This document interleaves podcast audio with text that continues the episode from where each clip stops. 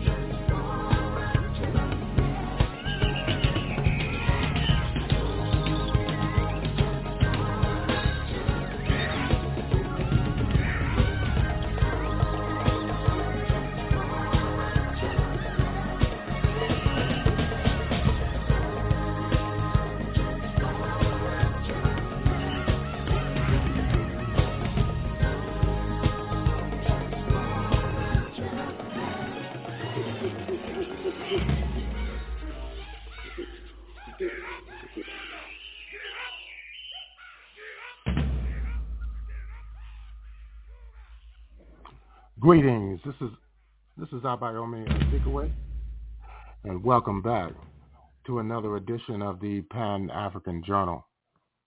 The Pan African Journal is an audio news magazine. It's brought to you here on a weekly basis. Uh, I am your host, uh, Abayomi Azikiwe, Today is Saturday, uh, December uh, the 16th, uh, 2023, and we're broadcasting from our studios in downtown Detroit. Later on, we'll be bringing you our regular Pan-African Newswire report. We'll have dispatches on the Yemeni resistance enforcement of a blockade against Israeli ports in West Asia. Resistance forces in Iraq and Syria have launched 97 attacks against Pentagon bases. Attacks on Israel from southern Lebanon are escalating, and the Israeli Defense Forces is losing more soldiers and military equipment in Gaza. In the second and third hours, we listened to a panel discussion of experts from Electronic Intifada on the current situation in Palestine. These and other features will be brought to you uh, during the course of our program. Stay tuned. We'll take our Um Kaltoum Orchestra's Film Festival. Uh, this is a opera entitled El Hab Keda. Let's listen in.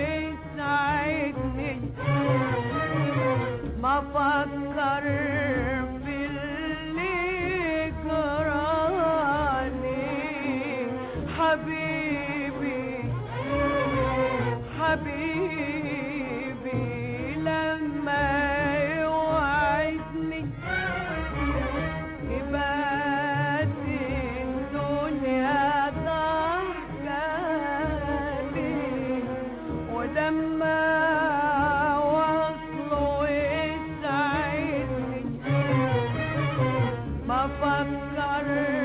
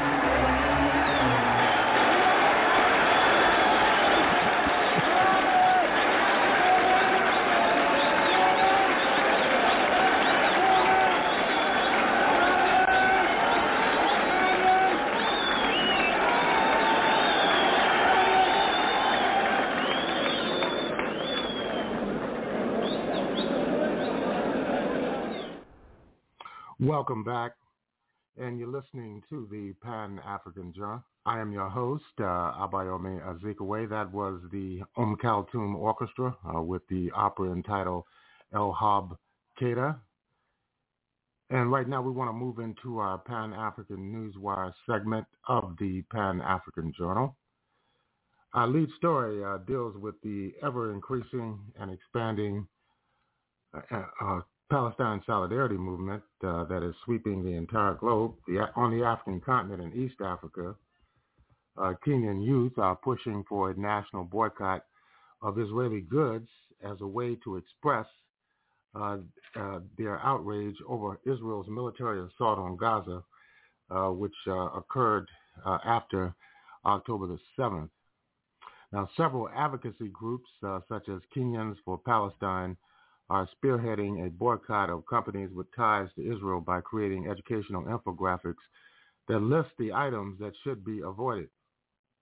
These organizations also made it their mission to advocate for government action against Israel's military operation in Gaza and to increase public awareness of the Palestinian cause. At least 20,000 Palestinians died as a result of Israel's bombings in the past two months. Israel is also accused of targeting schools, refugee camps, houses of worship, and hospitals, as well as depriving Palestinians of necessities like water, food, and fuel. Given the substantial number of Tel Aviv-linked businesses in the East African nation, pro-Palestinian Kenyans are reportedly finding the boycott of Israel goods more difficult than they had anticipated. Israeli-owned businesses own and run the well-known network of coffee shops and casual restaurants called Art Cafe. Sony Holdings, an Israeli business, also runs Westgate Mall, one of the most well-known retail centers in Kenya and in Africa. Kenya also exports agricultural items to Israel, while Nairobi buys chemicals, uh, fertilizer, and other high-tech commodities, according to its embassy in Tel Aviv. In other news, Abu Obaida uh, said that the Israeli army hides the true extent of its losses in the Gaza Strip, vowing to defeat the Israeli invaders. Spokesman for the Al-Qassam Brigades, the military wing of the Palestinian resistance movement Hamas, issued a new statement uh, yesterday Uh, the statement coincided with two videos produced by brigade military media showing a large number of Israeli military tanks being targeted by Palestinian resistance missiles in various parts of Gaza. Abu Obaida warned uh, the Israeli army of a certain defeat, commended uh, Palestinians on their resistance, and vowed to inflict even heavier damage on invading Israeli forces in Gaza. And if you want to read uh, these articles in their entirety, all you need to do is go to the Pan-African Newswire website. And you're listening to the Pan-African Newswire segment of the Pan-African Journal. In other news, when Israelis claim that only the only solution to Gaza is displacing the Palestinians, they do not seem to have much knowledge of Gaza's history. That's according to an article by Ramzi Baroud that was published uh, in the Palestine Chronicle. Shortly before, Palestinian fighters killed and wounded many Israeli soldiers in the Shijajia neighborhood east of Gaza City uh, just this last past Tuesday, December 12th. That very group of soldiers had a meeting at the outskirts of the town. A video which circulated widely on social media showed one of the officers later killed, vowing to avenge other Israeli soldiers who were killed in that very neighborhood in the 2014 Israeli war on Gaza the Shejai battle of 2014 uh, is believed to have been the most decisive battle between invading Israeli forces and Palestinian resistance in Israel's so-called Operation Protective Edge. Back then, Israel admitted to the killing of 16 soldiers. Shortly after that speech, the officers who vowed to avenge the dead soldiers of nearly 10 years were themselves the victims of resistance ambushes. Al-Qassam brigades, the military wing of the Hamas resistance movement, said that the number of Israeli soldiers who have died in three successive ambushes led by the resistance exceeds the number of casualties declared by the Israelis uh, by far. On Wednesday morning, the Israeli army said that eight soldiers, mostly officers, were killed in an ambush in Shejaya. They included uh, Colonel Isaac Ben Basat, a Golani brigade commander, and Lieutenant Colonel Tamir Greenberg, the soldier who was speaking in the video. Later, the Israeli army stated that more dead and scores of wounded were also evacuated from Shijaya. Israeli Chief of Staff Herzi Halevi uh, has described what has taken place in the Shijaya as a difficult event. Later on, an Israeli army spokesman said that they are investigating that difficult event, but investigating may suggest that those soldiers were killed by chance or through some of the kind of miscalculation on the part of the Israeli army. This is unlikely to be the case. According to the Israeli military cited in Al Jazeera, the Israeli army has been fighting the deadly Shajaya brigade for one week and a half, and a battle that seems nearly impossible to win. It is impossible to win because of the fighting is taking place in areas that have been completely destroyed and repeatedly so by Israeli airstrikes. No one knows where the fighters come from and where uh, they disappear. The Israeli military has itself reached the conclusion that the Battle of Shijaya cannot be won from the air, meaning through airstrikes. And uh, finally, the Israeli uh, Defense Forces and the Israeli settler colonial state is attempting to utilize starvation as a weapon of war. Now, zero hunger is one of the United Nations Sustainable Development Goals. It is supposed to be reached by 2030.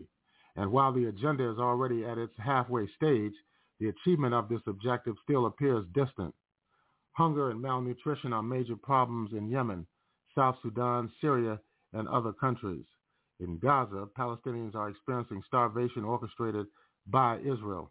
This starvation is a tool of insidious killing used in addition to the 24-7 bombing. Mass starvation is among the oldest weapons of war.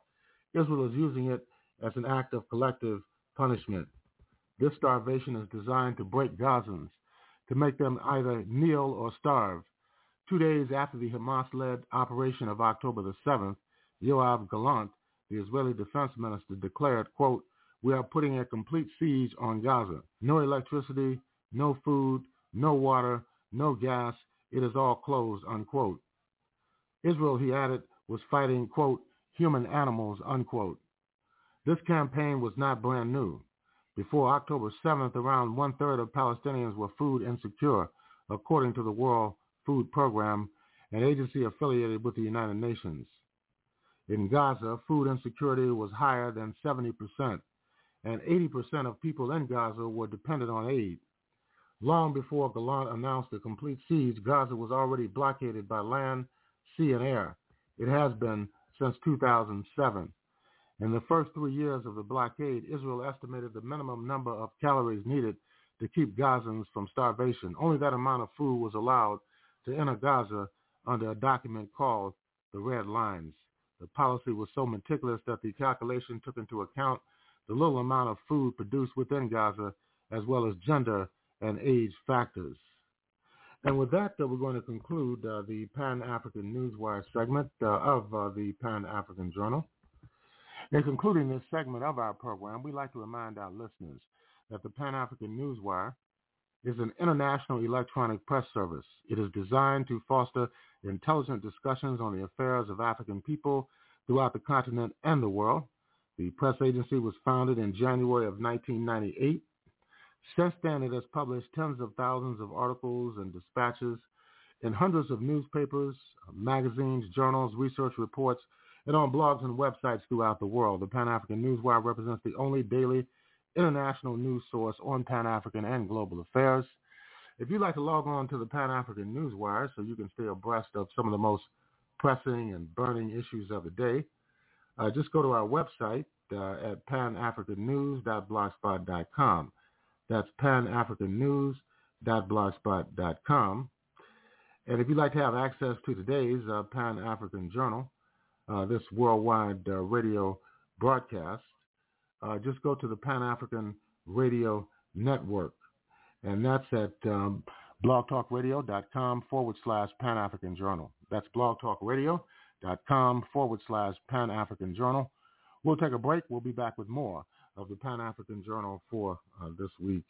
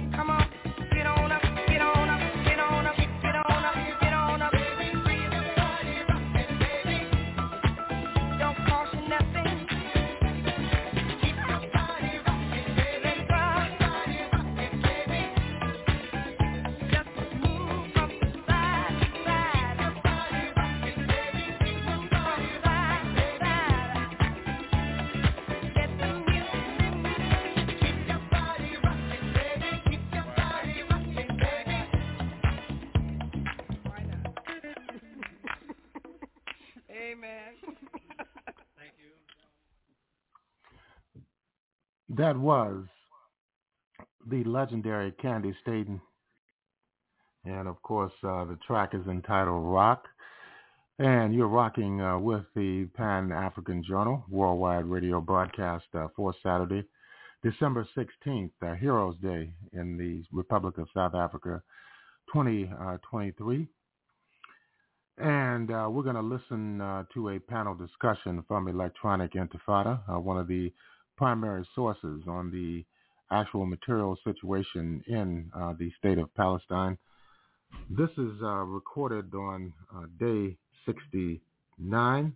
Let's listen in.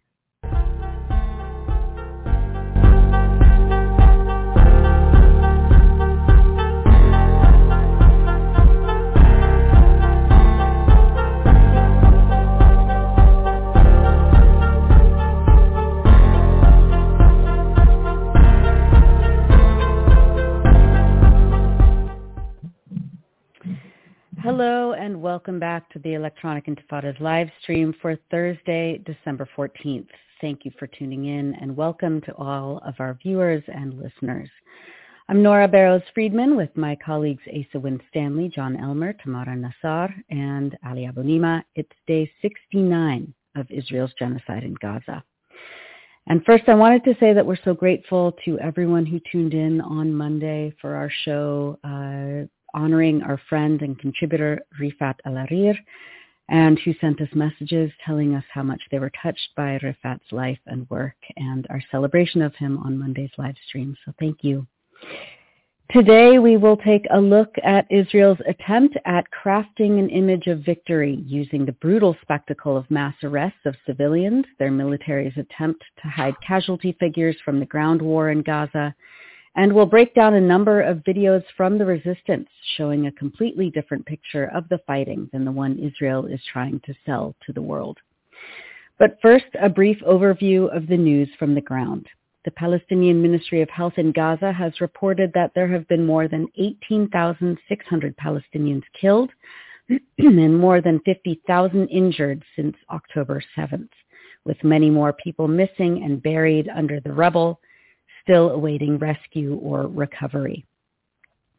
Yesterday and today, Israeli uh, heavily bombarded uh, from the air, land, and sea across Gaza, especially in Jabalia in the northern Gaza Strip and in Khan Yunis in the south.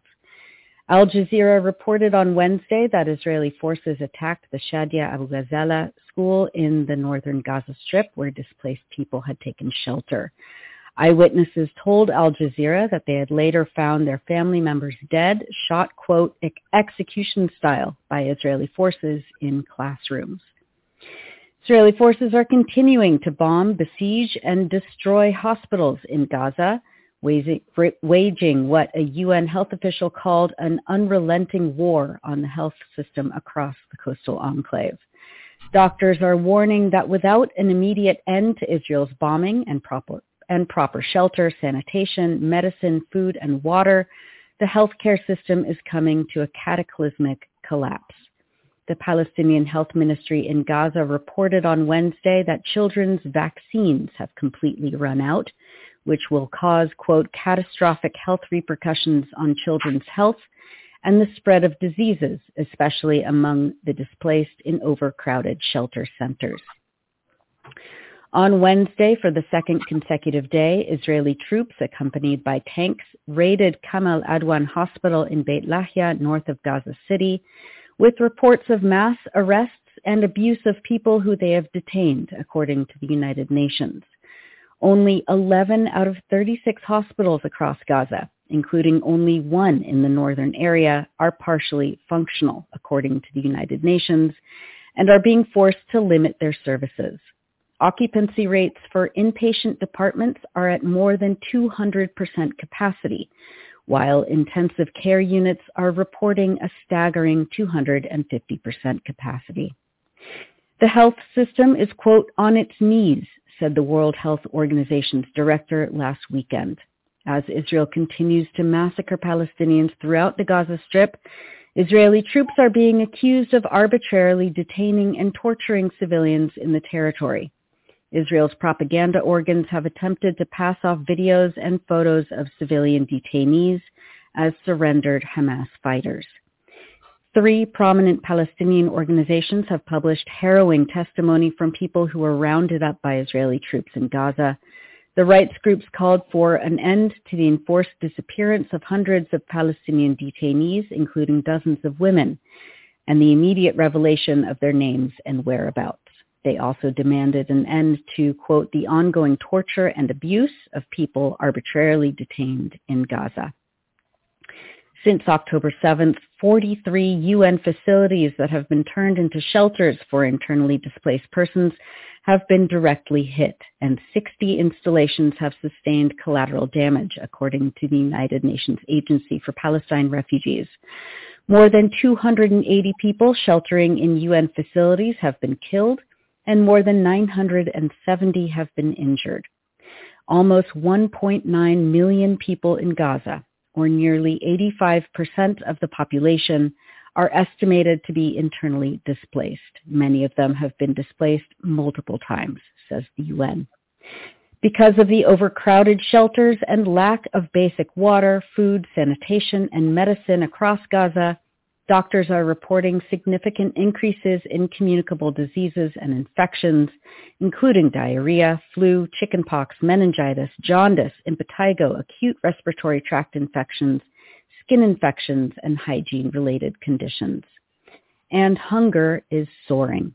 The World Food Program stated this week that 9 out of 10 Palestinians in the northern Gaza Strip are not eating every day, and that 2 in 3 people in the south don't have enough to eat either. Videos of Israeli soldiers burning food and water supplies in Shujaiya, Gaza City, circulated on social media on December 9th.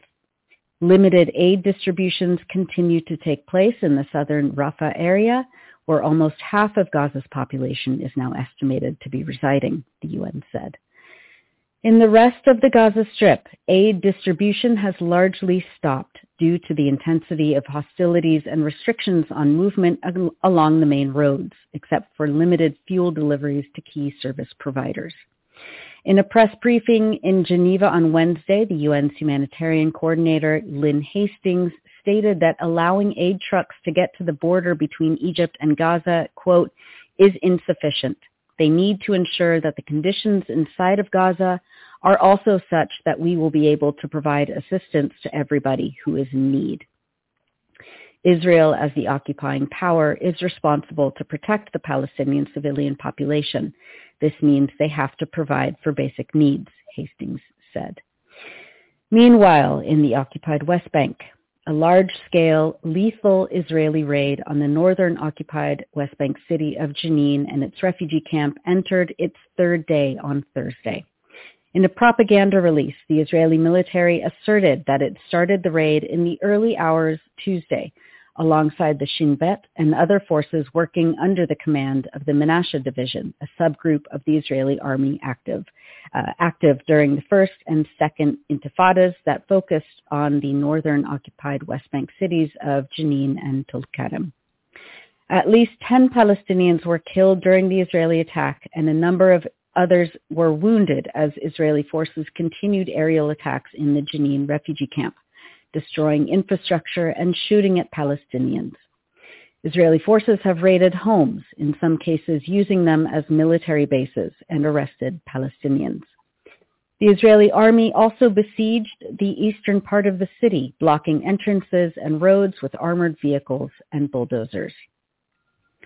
Four Palestinians were killed when the Israeli army carried out a drone strike in Al Sabat neighborhood in the city of Jenin on Tuesday, including a child. Israeli drone strikes in the occupied West Bank have killed 10 Palestinian children in 2023, while Israel has used a U.S.-made Apache helicopter to fire missiles that have killed four children.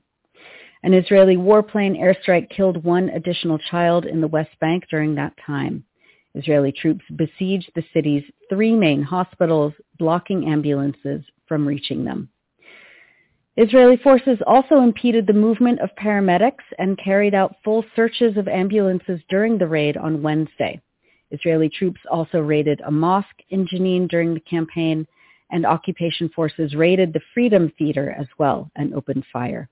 Israeli soldiers destroyed offices, knocking down a wall between an office and the neighbor's home. Quote, for hours, the Israelis sat in the offices as sounds of hammering and shooting could be heard, the theater said. After raiding and causing damage in the theater, the army arrested the artistic director and the producer. As my colleague Tamara Nassar reported, the impunity with which Israel attacks hospitals in the Gaza Strip seems to have set a precedent that extends to the occupied West Bank as well. The Israeli army now routinely hinders Palestinian access to medical facilities and even attacks hospitals during its raids in the West Bank. And now we turn to our show today. We're joined by our frequent live stream contributor, Abdaljawad Omar, an academic and researcher at Birzeit University in the occupied West Bank. Thank you so much for being here today. Thanks for having me. Uh, Abdaljawad, let's start by having you talk about the mass arrest campaign and the images that have been circulating uh, that are identical to the ones that we've been seeing of Palestinians in Gaza uh, who have been stripped and blindfolded and paraded around by Israeli soldiers. I mean, yeah, I mean, there there has been um, this Israeli yearning, if we want uh, to position it as such, um, to shame Palestinian manhood and masculinity um, through this parading of men um, being semi-naked or mostly naked um, in front of cameras in in, uh, in in a show of uh, Israeli dominance, uh, power, over uh, Palestinian masculinity and, and, manhood. And I think it, it, it harkens back um, uh, or echoes a, a, a heavily, um, you know, an Israeli memory, which is, you know, Arab armies kneeling down uh, in the presence of um, um, Israeli military power, which means that, you know, in, in this moment where uh, October 7th happened as a military offensive campaign by the Palestinian resistance that was very heavily successful, um, where Israelis perceive also Palestinian masculinity being responsible for this uh, um, injury to Israeli pride and power, to its iron wall, um, to its presence. It, it, it, even discusses out loudly that this is an existential struggle, um, although most people would say this is an exaggeration um, that it now needs these images as a sort of respite from the events of October 7th. It needs them as a sort of also message or a symbolic message it sends to the Palestinian population, um, specifically in Gaza, but also in the West Bank and the Arab world more broadly, that it still has the power to undress, to disarm, um, to leave Palestinians uh, as vulnerable bodies and to film them um, in, in very performative acts of, of, of, of dominance and, and, and, and power, etc. So I think this is this is one of the elements of the images that we're seeing. I think somewhat it backfired um, on Israel. Um, I think most people did not really appreciate uh, these form this form of propaganda, at least outside of Israel itself, um, and it, it, backfired in ways that they did not perceive um, um, to be possible.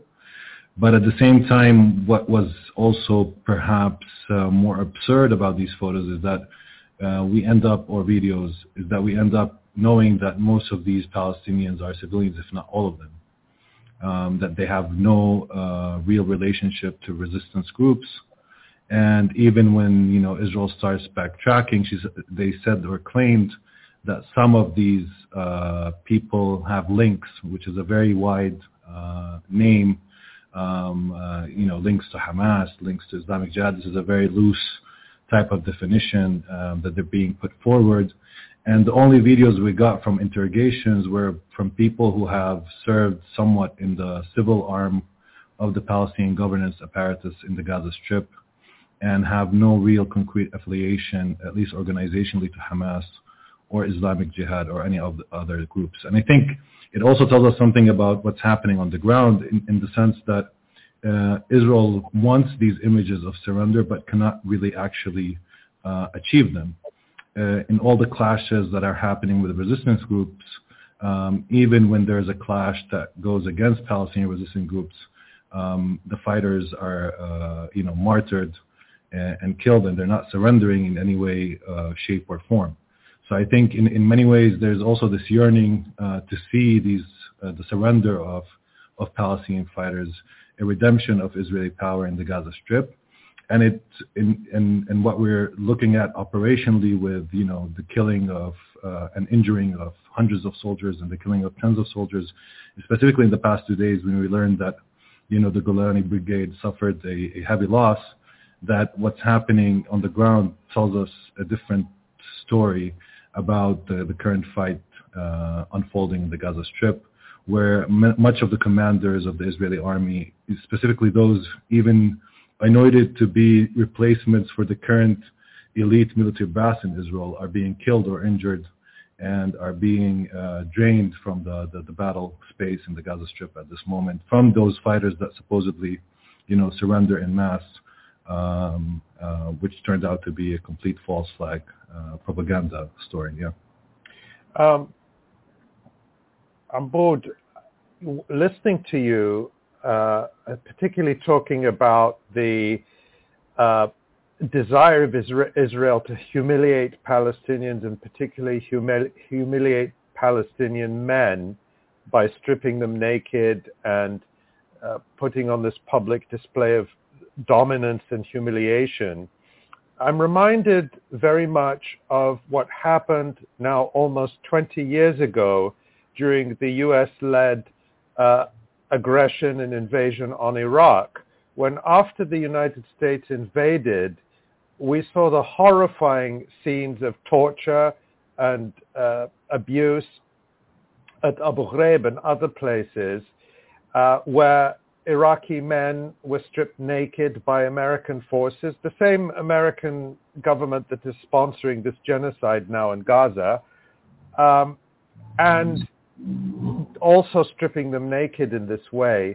And at the time we learned that this was a deliberate strategy that was inspired by this racist book called The Arab Mind, written by this Hungarian-born uh, so-called cultural anthropologist Raphael Patai, who later took Israeli citizenship, and who wrote this vile uh, racist book claiming that Arab men are obsessed with uh, uh, with sex, and yet at the same time they're ashamed of it, and so the way to break Arab men is through sexual humiliation.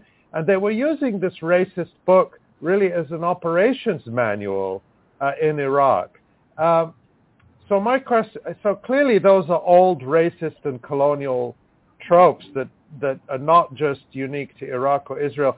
But do you think this is a deliberate strategy on the part of Israel, the same way it was with the Americans when they uh, invoked this racist uh, and bogus doctrine of Raphael Patai? Yeah, I mean, I think it's completely, um, you know, it's completely targeted, or at least it, it, it tends to target Palestinian uh, imaginary of, you know, shaming us, of attempting, you know, a, a, you know, it's it's it's very deliberate. It's a symbolic message to Palestinian society first and foremost, uh, before anybody else, uh, in terms of rendering these men uh, mostly naked and parading them in, in this way.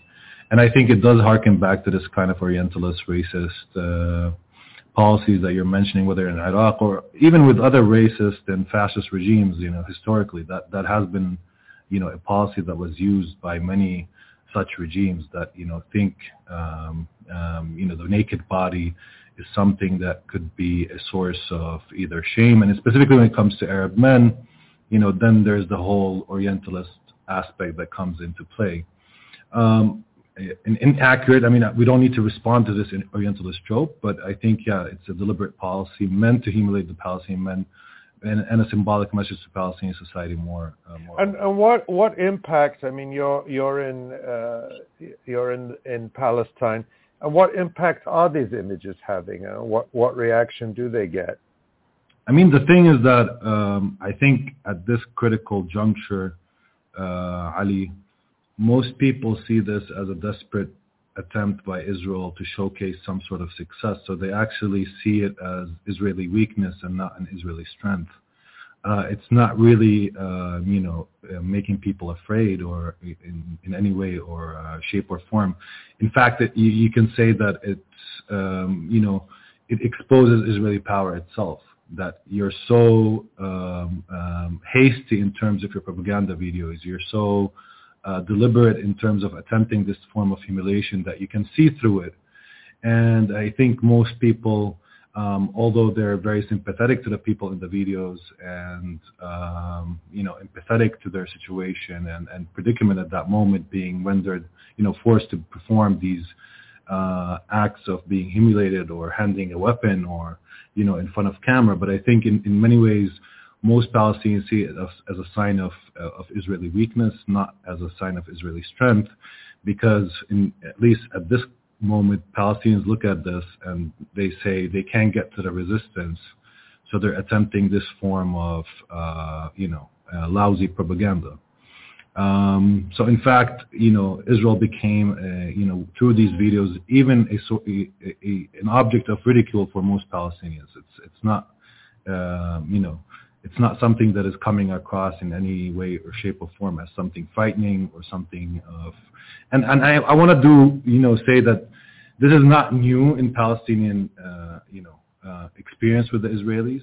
Um, whether it's in interrogation rooms uh, where things are not filmed, or whether it's in uh, the second Intifada or otherwise, uh, people have been undressed in different ways, sexually abused.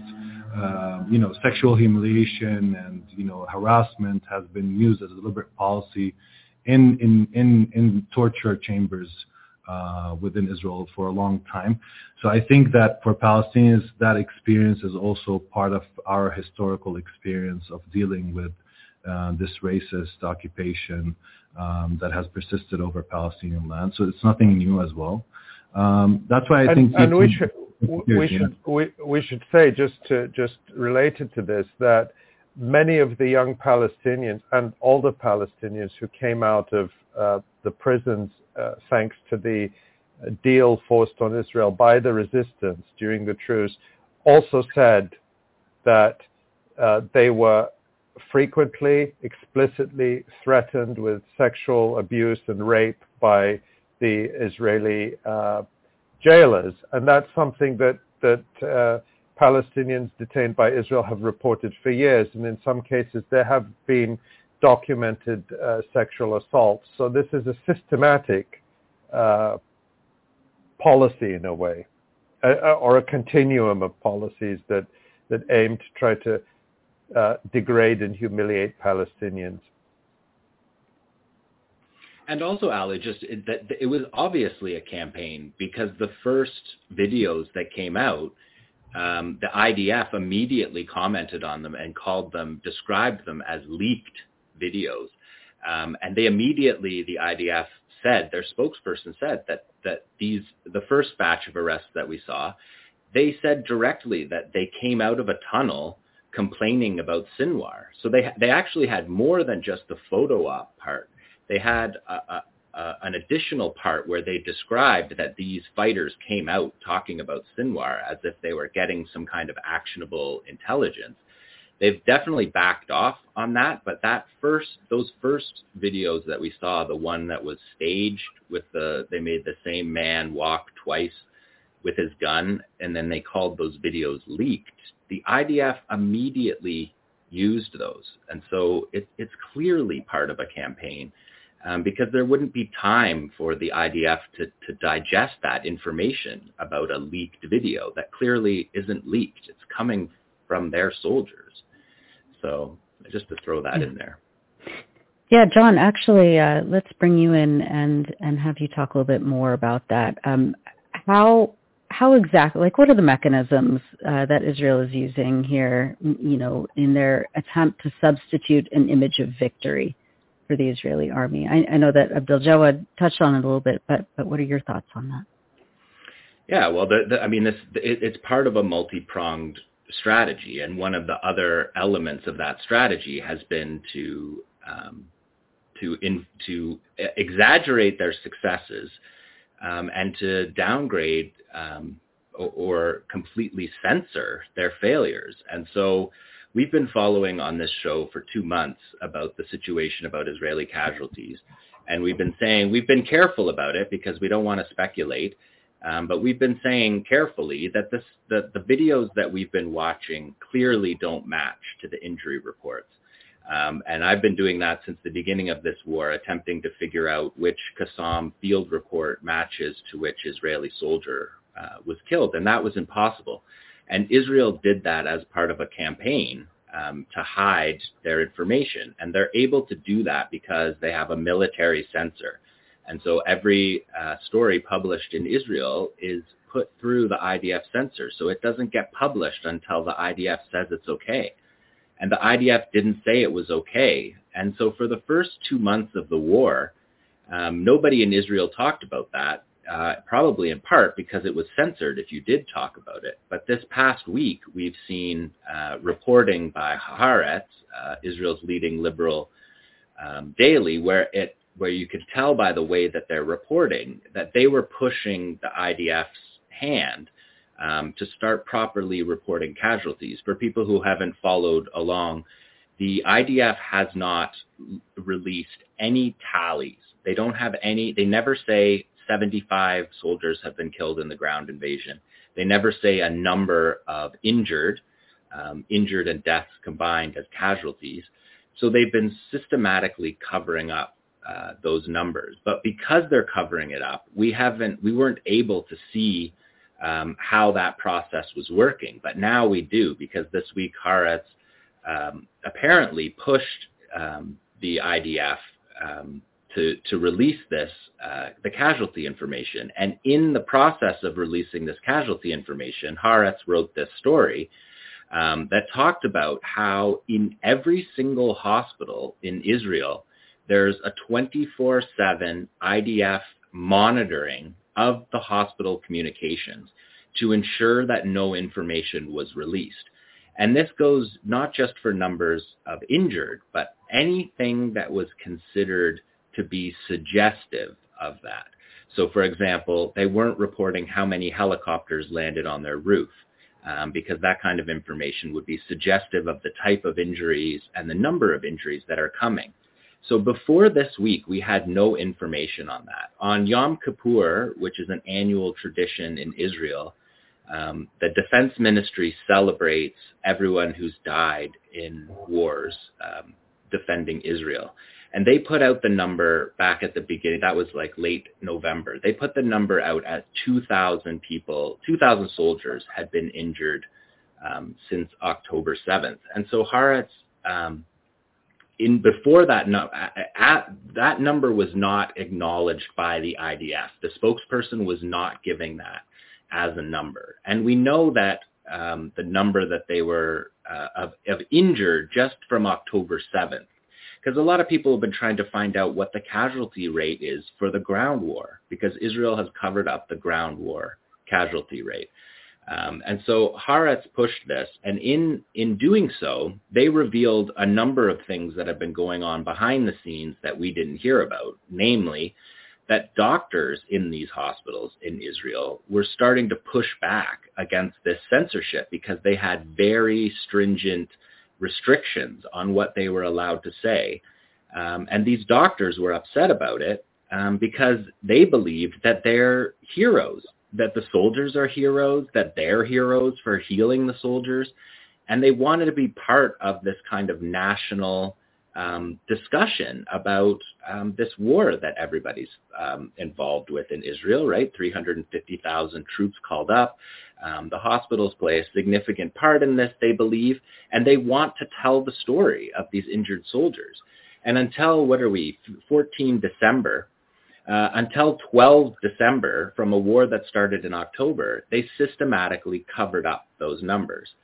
And even still, the number that they released, um, that we saw just from that headline, they released a number around 1,500 that have been re- that have been injured since October 7th. So that includes October 7th.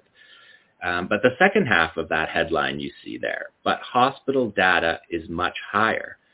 So in the push that Haaretz was doing to get the IDF to release the information, Haaretz went around to each hospital in Israel and each hospital categorizes soldier uh, injuries. That's part of the process that they've done for the state of Israel since the beginning. This is all new for this war. Previously, there was tallies. I mean, normally in any wire story, that the tally of the of fatalities is something that would be included in every um, in every wire story, right? At the bottom, this many Palestinians have been killed, this many Israelis have been killed. Um, but that had not happened um, u- until this week. And so Haaretz um, got the data from the hospitals um, themselves. And if you see the numbers just from those hospitals, um, Ashkelon alone, which is the closest hospital to the Gaza Strip, according to Haaretz, this is as of last week's data, according to Haaretz, Ashkelon alone has 1,949 casualties. So 500 more than the IDF says total, because now the IDF is acknowledging a number. But even that number that they're reporting is a fraction of the number that the hospital data shows. Um, at each of these hospitals, let me give you a couple more examples. Beersheba, which is the second closest hospital, it's a thousand itself. So just those two hospitals right there are double the number that the IDF is claiming. And then there's those aren't, you know, then there's the Tel Aviv hospitals where people who are seriously injured go to. Um, and those numbers are 700. So just from those three examples, and then there's dozens of hospitals all over Israel that have casualties in them as well. So we see on the one hand, um, you know, using sexual violence uh, as a tool to, to rob masculinity on the one hand to paint a picture of victory. And then on the other hand, you're hiding your stories of what's happening to your soldiers. And that's, that has been percolating um, just under the surface in Israel. Um, I was listening to the IDF spokesperson doing a Twitter space the other day, and somebody phoned into the Twitter space and said to him, straight up, why are you covering up? He said his, his uh, he was the uncle of a, a soldier who fought, a captain who fought um, and, and he didn't understand why Israel wasn't telling the truth about their casualties, um, with the idea being that you're not telling stories of heroes. You're not creating an image of victory. You're not creating something that we can take back to our people that describes a sacrifice that was made um, for this devastating defeat that happened on October 7th. That's put the, their, a lot of core beliefs of their country into question. Um, and people, some people in Israel believed that that should be part of the fight back to what happened on October 7th, that you celebrate your heroes. So this is the first week of the war, um, now seven weeks in, that this has happened. And you can see it happening in a structural way um, the chief of staff, Halevi, he went to the rehab hospital yesterday and did a photo op with injured soldiers. Nobody has talked about injured soldiers in the IDF for this whole war. Um, and he went and did um, this campaign.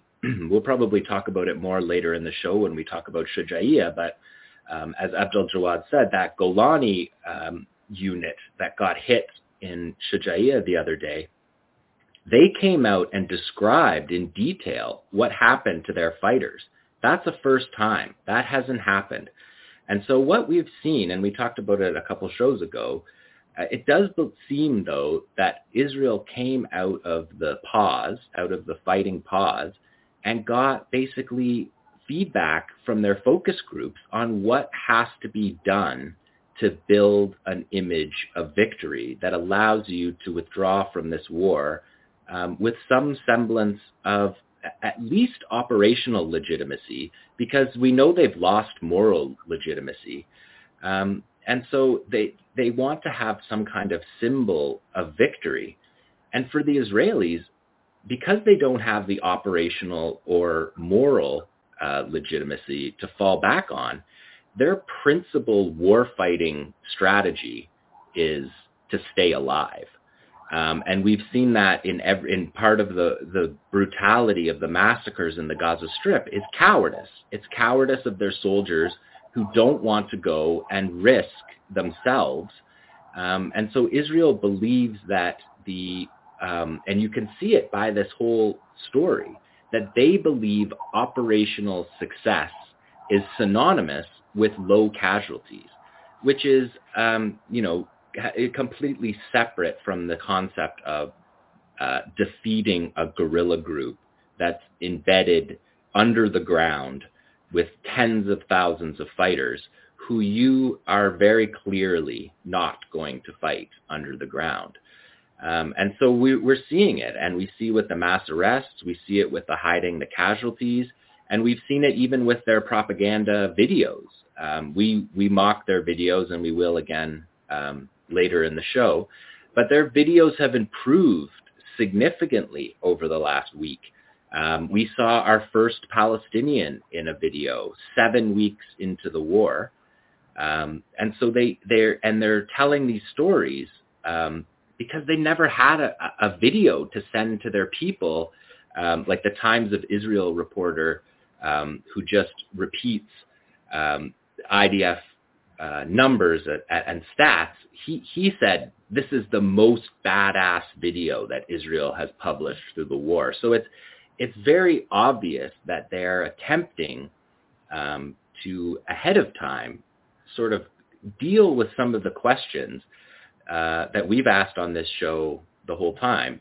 Um, and according to this Haaretz report, even they're admitting to their casualties.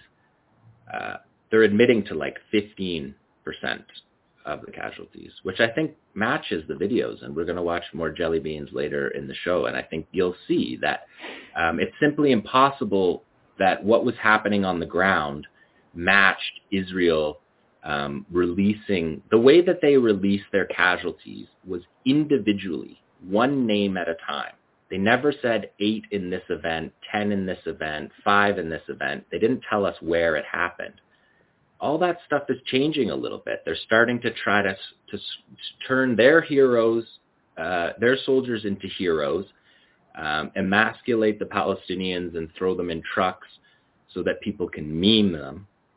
Um, and then they send out these on their uh, WhatsApp groups and social media channels um, that act yeah. almost more than news, right? That people watch these social media channels, especially since October 7th.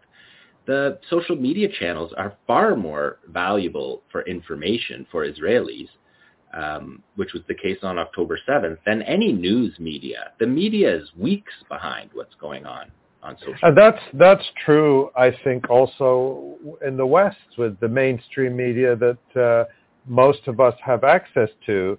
Uh, we're going to talk about another story in a bit that they're not covering at all. Uh, that is even now the Israeli media is catching up with.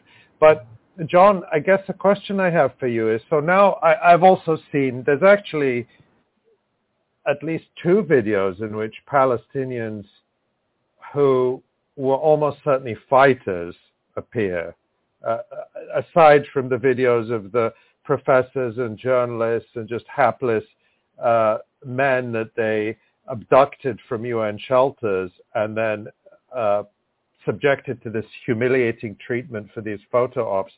But my question for you, Jon, is who do you think these videos are aimed at? Because we do know that, uh, of course, on the one hand, we always have to be cautious in saying social media doesn't define the world. There is a world outside of social media, but at the same time, clearly social media has a huge impact on perception, particularly when you look at younger demographics in the United States and around the world. And we see it's in the younger demographics where the support for Palestinians and the opposition to Israel is is so high, a, far, far, far huge majority support for Palestinians.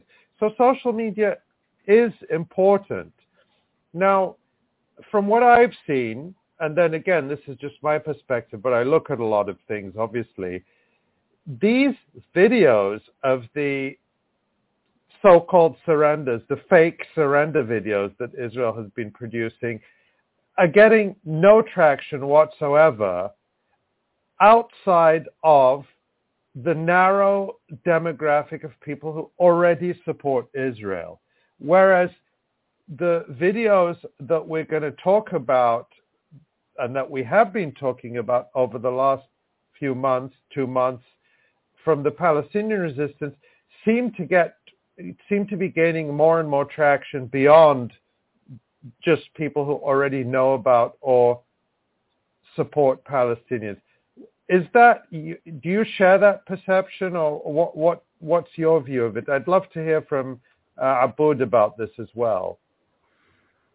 Yeah, I mean, I think straight up that people watch those videos of the Palestinians being fearless, uh, defending their communities, and people called them heroes.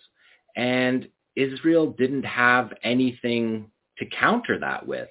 Um, all they, I mean, I see it in our comments that, you know, we don't have any proof that uh, these armored vehicles are being pierced by these uh, Yassins or whatever. We, we do have a lot of evidence that they're being um, pierced. But e- even just to be able to counter that kind of propaganda with your own heroes, tell the stories about your own fighters, um, because October 7th is going to be studied in your country for the next, well, however many uh, years your country lasts.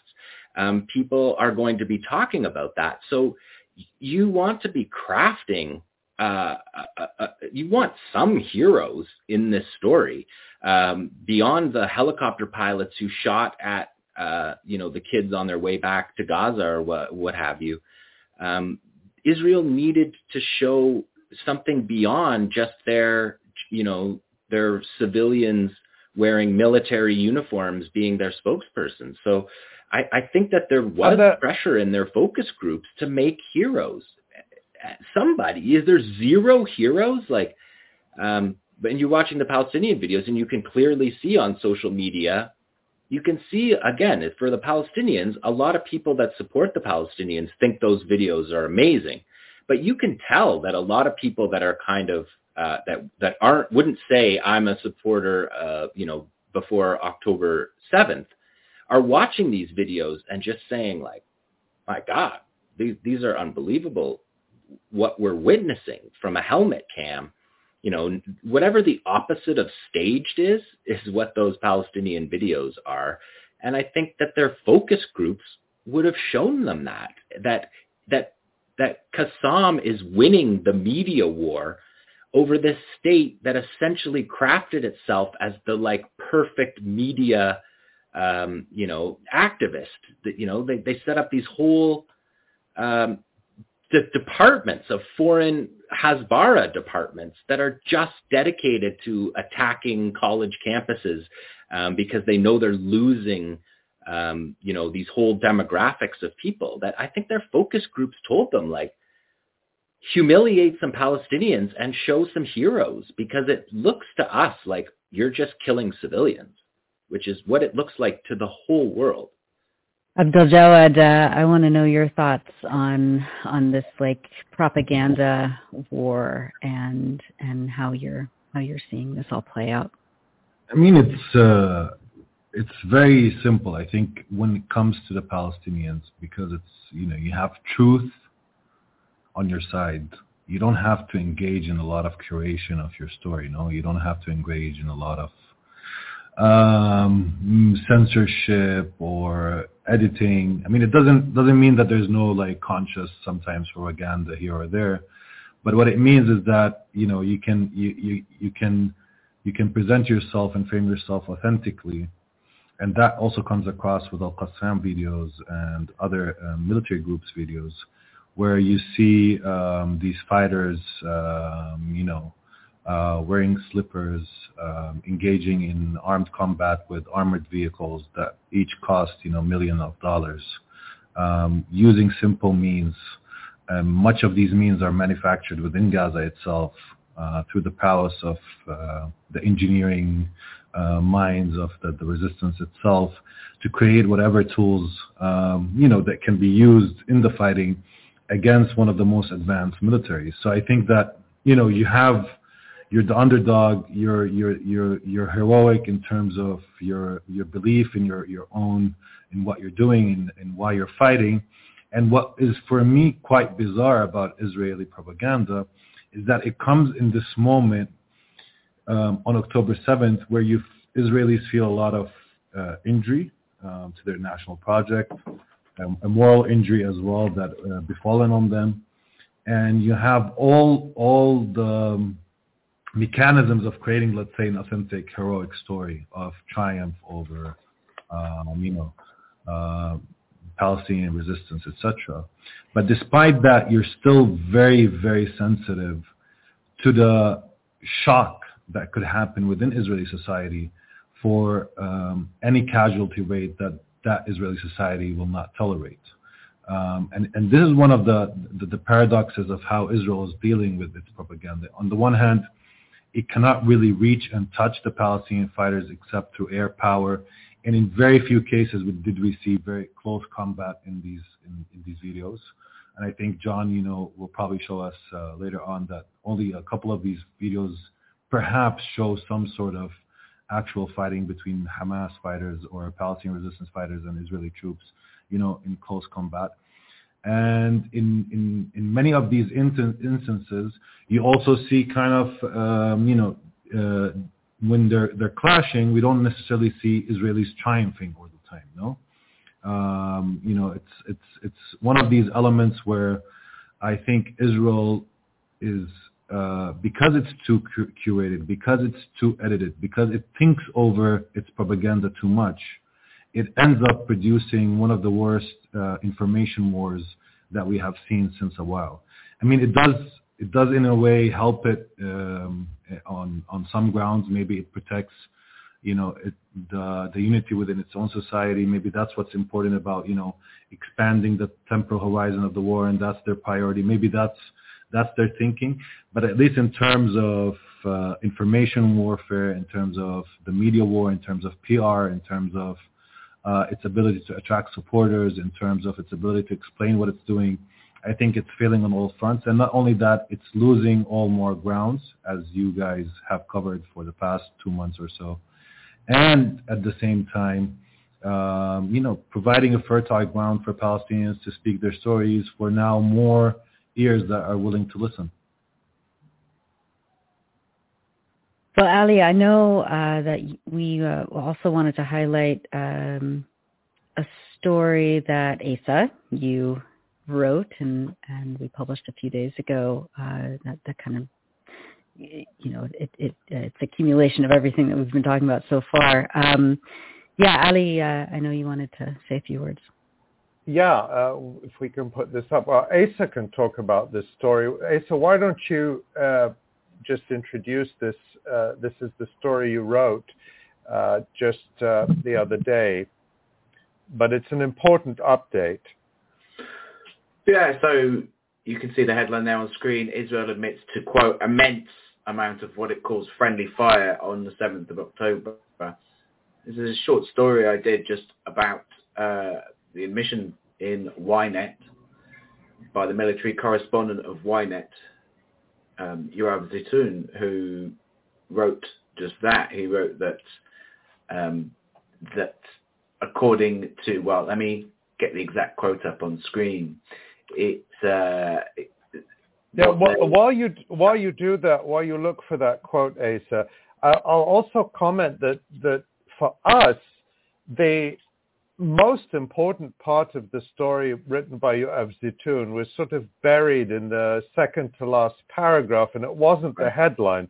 We'll, we'll come to, I want to talk about what the headline of the story was. But for us, the most important news in this story was buried in that penultimate paragraph. Right, exactly. And uh, unlike a lot of other of these stories about the 7th of October, that have come out in the Israeli press. This one was translated into English, um, and the, the, story in general was about how since the uh, Israeli incursion into the Gaza Strip, um, they, I mean, you know, we, we talked about casualties earlier in the, the stream, but uh, you know, they they they say that a certain number. I, what is it now, Jon? What, what are they saying in, now? It's a yeah. hundred dead, is it? Right at the time of the story, it was 105, I think. Now they're admitting to, I think, as of this morning, 116. But yeah. what you're, what that's you're, not including October 7th. That's just the. Yeah, but yeah. Asa, I don't know if you have that quote from your yeah. Abditun, but I think we should actually read it because it's uh, it's so telling, especially the way that it's buried. Or I, I have it up here, I think. Um, yeah, I got it too. Okay, It- yeah. So the, the article is about that is about how friendly fire has been happening. So-called friendly fire has been happening in the Gaza Strip. Basically, soldiers have been accidentally shooting each other while while invading the Gaza Strip. But then at the end of this article, in the penultimate paragraph, it says this. Casualties fell as a result of friendly fire on October 7, but the IDF, the so-called, uh, you know, Israeli Defense Force, the Israeli military, believes that beyond the operational investigations of the events, it would not be morally sound to investigate these incidents due to the immense and complex quantity of them that took place in the kibbutzim and southern Israeli communities due to the challenging situations the soldiers were in at the time. End of quote. So this is a huge admission buried really towards the end of this article.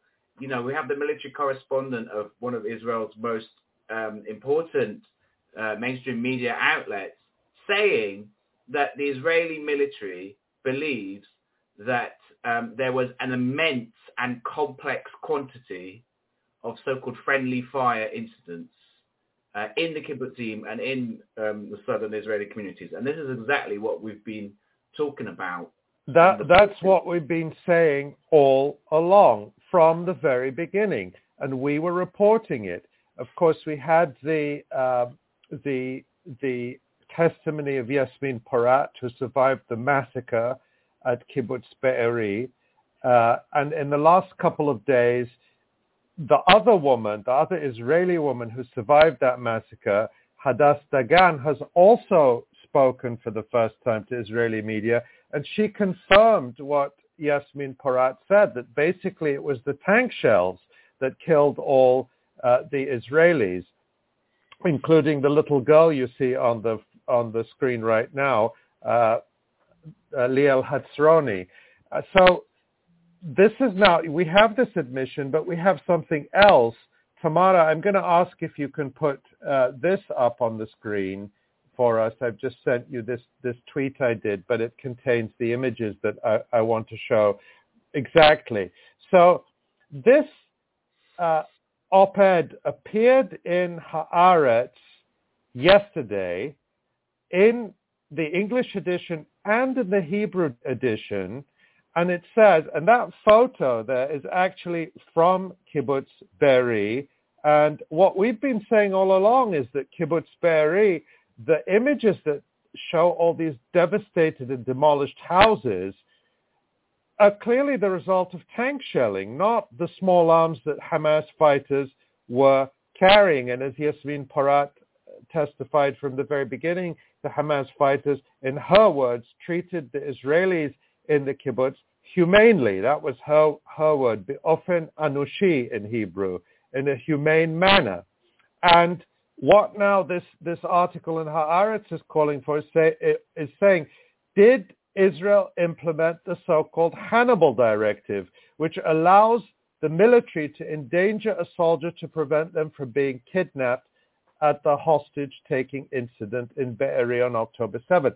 And Tamara, I don't know if we're able to show the other image or quote from this article because the the writer of this article says, asks directly, did Israel, here, here we go, we must determine exactly what happened that day, that day being October 7th. Was there a decision to eliminate the terrorists, even if there was a significant risk that the hostages would also be killed? Was the Hannibal Directive applied to civilians? And she's not just saying, the author of this article is not just saying that Israeli civilians may have been killed accidentally as a result of indiscriminate fire. She's going further and asking, was the Hannibal Directive applied? In other words, was there a decision to open fire knowing that Israeli civilians would be killed? And of course, Asa, you'll recall this, the, the previous story you, you did just a few days ago about how an Israeli colonel admitted in uh, Haaretz podcast that a, to use his term, a mass Hannibal was applied on October 7th. And this, in fact, lines up with the evidence, which is the hundreds of burned bodies, incinerated bodies, the hundreds and hundreds and hundreds of incinerated cars, civilian cars, the footage we saw and we reported on over the last few weeks from Israeli helicopters of, of, of the Apache helicopters just strafing civilians uh, indiscriminately. Um, and of course the tank shelling against the houses and the witness testimonies. All of that lines up, that, that physical evidence lines up with what Israelis themselves are saying and have been saying. What it Yeah. doesn't line up with is the idea that the Hamas fighters did all that, because how were they going to do all that with their AK-47s, maybe some hand grenades, maybe the odd RPG, but nothing like the type of weapons that Not artillery to flatten a house wholesale. absolutely, or to incinerate literally hundreds of cars, highways of death uh, that that uh, could only have been done by the kind of weapons Israel possesses. Now, just to go back for a moment to the story that uh, you reported on most recently, Asa, the one we uh, just showed a moment ago, this story, the headline of your Avzitun story, again, this is in Ynet, one of the main publications in Israel, is that one in five of the soldiers that Israel admits were killed in uh, Gaza since the ground operation began. So now we're not talking about October 7th. We're talking about the ground invasion of Gaza, which began in what mid to late October, after two, around two weeks or so after October 7th.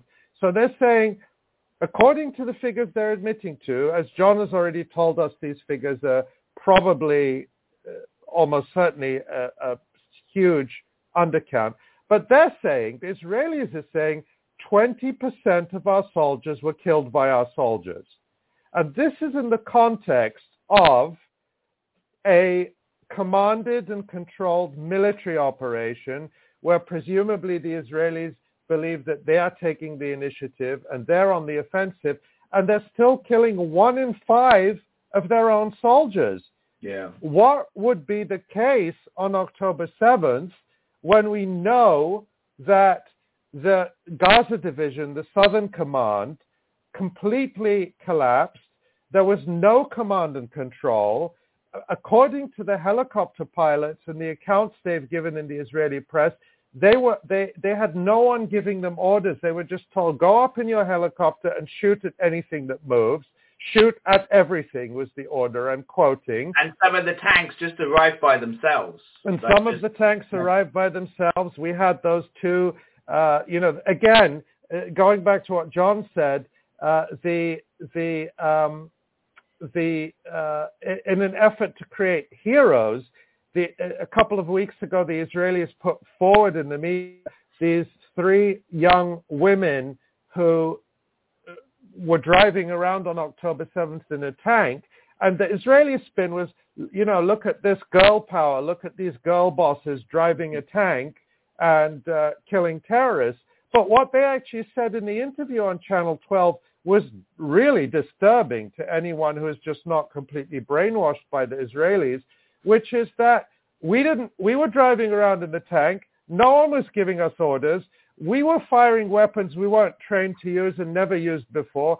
And when we did encounter someone, uh, she recounts that one of the, the kibbutzes, a man told her, I think it was an officer or a kibbutz, kibbutz security guard, shoot at that house. And she said, uh, who's in it? Is it terrorists? Is it civilians? And he said, I don't know. Just shoot anyway.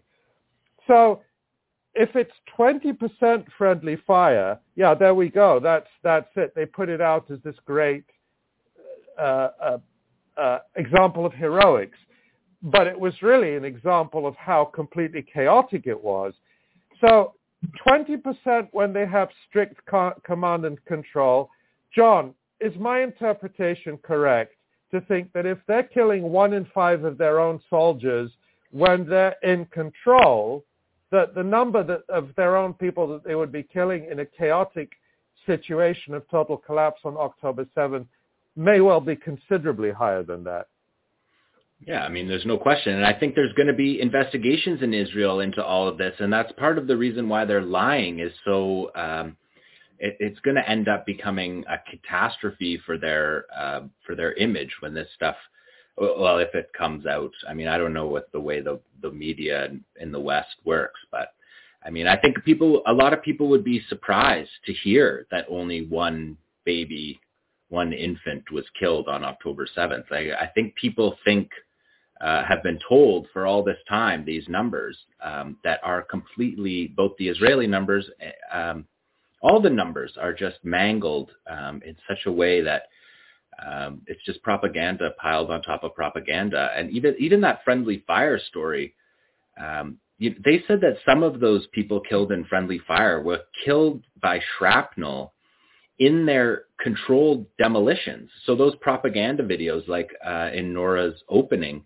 uh, where we so you know they show blowing up the Palestinian Legislative Council, like Palestinian Parliament, or blowing up a United Nations school, and the, and the soldiers are all lying on the berm, hiding, watching, filming with their cameras, and then cheering. Um, people died in those. So that that's not a good way to go. If you're trying to create a hero and you're lying with your camera, phoning, uh, camera phone, recording a, a a completely unnecessary, like not from a bomb. They're actually wiring these buildings and then moving back and exploding the buildings and then killing their troops in that explosion. It's it's the level of absurdity. Yeah. I mean, I think 20% sounds really high. I think that I mean, if we're going to speculate on it, I think what's going to happen is that the Israeli casualty count is going to go up considerably. It looked bad previously if they said 10 in a day, but now that they're reporting 10 every day, I think it's going to be easier for them to slip in the extra ones and to get that number up because we there's no way that 20% of what we've seen on camera of Israeli casualties is by their own forces, thereby lowering the number that have been killed by Palestinians, which is this kind of weird thing that Israel does, as if um, if you kill your own people, it proves that the resistance isn't as strong as they as they thought it was. When really, and as we're going to show you in the next hour, um, you're killing each other because you're idiots and brutal at what you're doing. Yeah, and, and of course, uh, yeah, indiscriminate, exactly, and indiscriminate. And, yeah, and as Tamara reported uh, in the the piece that she published this morning, um, the Israelis have also admitted to friendly fire injuries in the raid in Jenin over the past three days.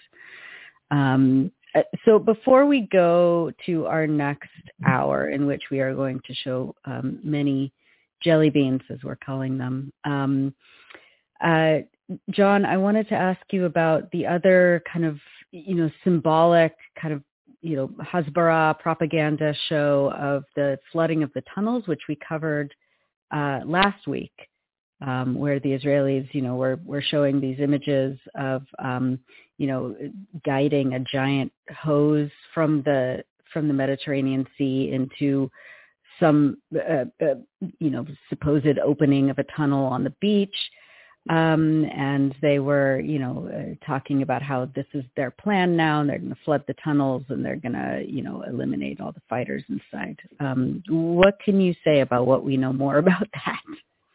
Well, was it that story was almost uh, two weeks ago, and so and now they're saying th- these are uh, American sources that we're getting from this. The Israelis aren't talking about this, so it was American sources saying that um, the Israelis have begun this process that they said they had begun two weeks ago. Mm-hmm. Um, and one of the, the good things to throw into this story when Ali was talking about the logistics is that they the Israelis said they had five pumps uh, north of Shati on the on the Mediterranean coast. And this Wall Street Journal article, they re-up this Wall Street Journal article, and they say that adding two additional pumps is why they started. So so from five to seven pumps. And the story is framed around adding these two extra pumps. So now we got the two extras. We're, we don't have five, we got seven. Now we're going to flood a 500 kilometer tunnel network that has drainage is uh, uh, an incredible uh, feat of engineering that clearly they didn't forget about drainage. Anyone who's been in Gaza in the winter knows that drainage is a very significant issue. The place floods considerably. The sand alone um, is a problem for collapsing. So um, this is again, it's just part of one of the pillars um, of creating an end game because there's no, you have had all these people saying, you know, Hamas's tunnels, Hamas's tunnels. So what's Israel going to do if they haven't found any, they don't even have an idea where their prisoners are being held, not even a faint clue. The, the prisoners who got out talked about that, that they got bombed on the way into Gaza. And then as soon as they got into the tunnels, it seemed like Israel was bombing the tunnels that they were in. Um, so they have no idea. And this is just, uh, I'll keep this short, but this is just another part of, the, uh, of this propaganda campaign to, to craft an image of not even victory, but just like bare minimum success. Yeah. Um, I'll just add quickly to this, Jon, that this Wall Street Journal story, which is pitched as an exclusive and, you know, probably organized by the Israelis or whoever is doing PR for them. But even that story expresses doubt about the possibility of flooding the tunnels. They say that, you know, there's hundreds of kilometers of them. They're not all connected. Maybe you could get a few of them. And for me, the real giveaway is that it says that the Israelis, the Israeli authorities, believe that some of their uh, uh, prisoners of war are held in the tunnels. And in my estimation, they're mo- most like, you know, who are the who are the prisoners left? It's the high high value military prisoners and officers, and those are the ones that they're going to want to protect I mean, I, I think that the resistance tried to protect everyone as best as they could, but they're definitely going to want to protect those uh, POWs, and so they they may well well be in the tunnels, and so there's two possibilities: either Israel wants to flood the tunnels and kill its own people who may well be held there. Israel says it believes they're held in the tunnels that's possibility number one. Possibility number two is Israel knows that it can't really flood the tunnels, and so nothing will actually happen to its POWs who are, who are, who are down there. The IDF experts themselves don't say. So Foreign Affairs, you know, uh, what Foreign Affairs magazine, like what Chomsky calls impeccable establishment credentials, they ran an article by the IDF's uh, leading tunnels expert in the IDF, um, just uh, in the early stages of the war, you know, like a 3,000 word article. It doesn't say seawater. It doesn't say flood anywhere in the piece. They ran, Foreign Affairs ran a piece just the other day with someone about how to defeat Hamas. Nothing about seawater, nothing about flooding. So just, hmm. just, I mean, grasping at straws. Um, so before we go into our uh, next uh, hour of the program, uh, Ali, I know you, that you had some um, important news that you wanted to share. Yes, thank you, Nora. Uh, just a quick update. I'm very happy to announce that some wonderfully generous uh, supporters have come together and they have pledged to fully match any donation to the Electronic Intifada between now and the end of the year, so up through December 31st, up to a total of $60,000. And this is amazing for us because, as you know, all of the reporting we do is funded by our supporters and readers. We are a completely independent publication, and all of the uh, work we do, these live streams, our podcasts, the videos we put out, and especially all our reporting that you see on the website is funded by you. Uh, we're kind of like public radio, but way, way better. You don't get any of this from public radio. Um, Not underwritten by uh, no, we Chevron don't have uh, Boeing. Uh, yeah, exactly. We don't. We, we have you. We're underwritten by you, and um, I want to point out, just that, for example, I'll give you an example. the story we talked about a few minutes ago, where Haaretz is now calling for an investigation of whether the Hannibal doctrine was used on October 7th, whether Israel deliberately killed its own civilians. You can read that in the Israeli press. You can read that at the Electronic Intifada, but you know where you can't read it? The New York Times, the Washington Post, the Guardian, CNN, the BBC, the list goes on. I don't know of a single mainstream publication that covered Yasmin Porat's testimony, that has covered any of this uh, of, of the crucial developments that we have covered from the very beginning. And uh, again, I want to highlight, uh, Tamara, if you can go back to the front page, that every day we are publishing, and this is what I am most proud of, reportage from our uh, friends and colleagues in Gaza. You go to the front page of the Electronic Intifada now, we have direct reporting from Gaza that you will not find anywhere else. And we're immensely proud of that. We're immensely proud of the fact that many of the people who are writing these stories uh, were uh, mentored by our dear friend Refaat Alareer, trained by him, and we, we owe it to him. And, and some of what we're publishing now are some of their tributes to Refaat. And uh, we're very, very proud of that. But all of this work we do with your support. So there's two things you can do right now. Um, if you just go back to the front page, Tamara, go to the Electronic Intifada, and you can just hit that Donate Now button and make a donation, and it will be counted. It will be matched dollar for dollar. Uh, and you can also go to Get Updates and sign up for our email list You'll not only get important information about our live streams and our latest stories every day, uh, you'll get a newsletter with all our headlines in it once a day.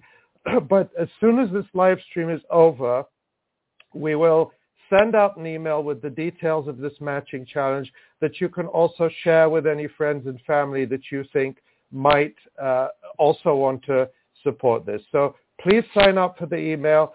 You don't have to wait for us to send you that email. You can just hit donate now at the website, make a donation. It will be matched. The email we're going to send out will also contain uh, our address.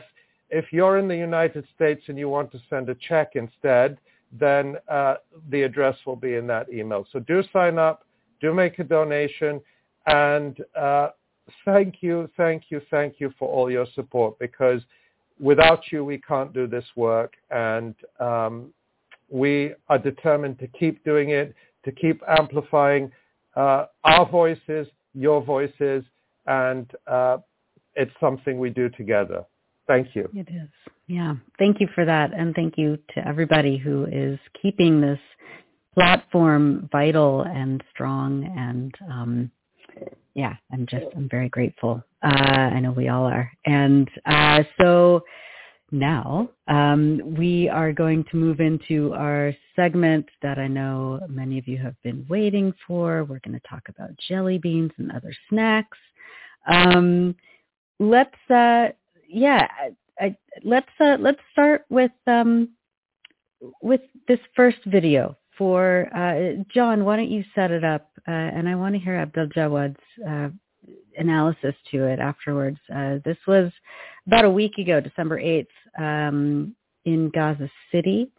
Uh, what we're calling a jump for joy. Can you can you set this up and, and talk about what we're going to be seeing here? Yeah, so this is a Saraya Al-Quds video. Um, again, when we're talking about heroes, you're watching a tank enter the screen, point his barrel at the fighters, who apparently doesn't even flinch. Um, and again, generally, you're seeing in these videos um, Palestinians using their terrain, using their home neighborhoods, understanding how to move through the rubble um, in a way the Israelis don't.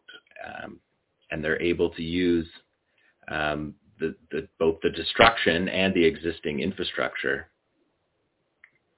And there's our guy who became a, uh, I, I think that, that that image we'll go to it. We we I cut one that's um, just him, so we'll go back to that. But um, again, you can see the proximity to the armed force, like to the armor. Um, they're positioning themselves to get all of these shots our fighters are positioning themselves to get better shots. They're not, uh, you know, they're always on foot. In photography, it's called composing with your feet.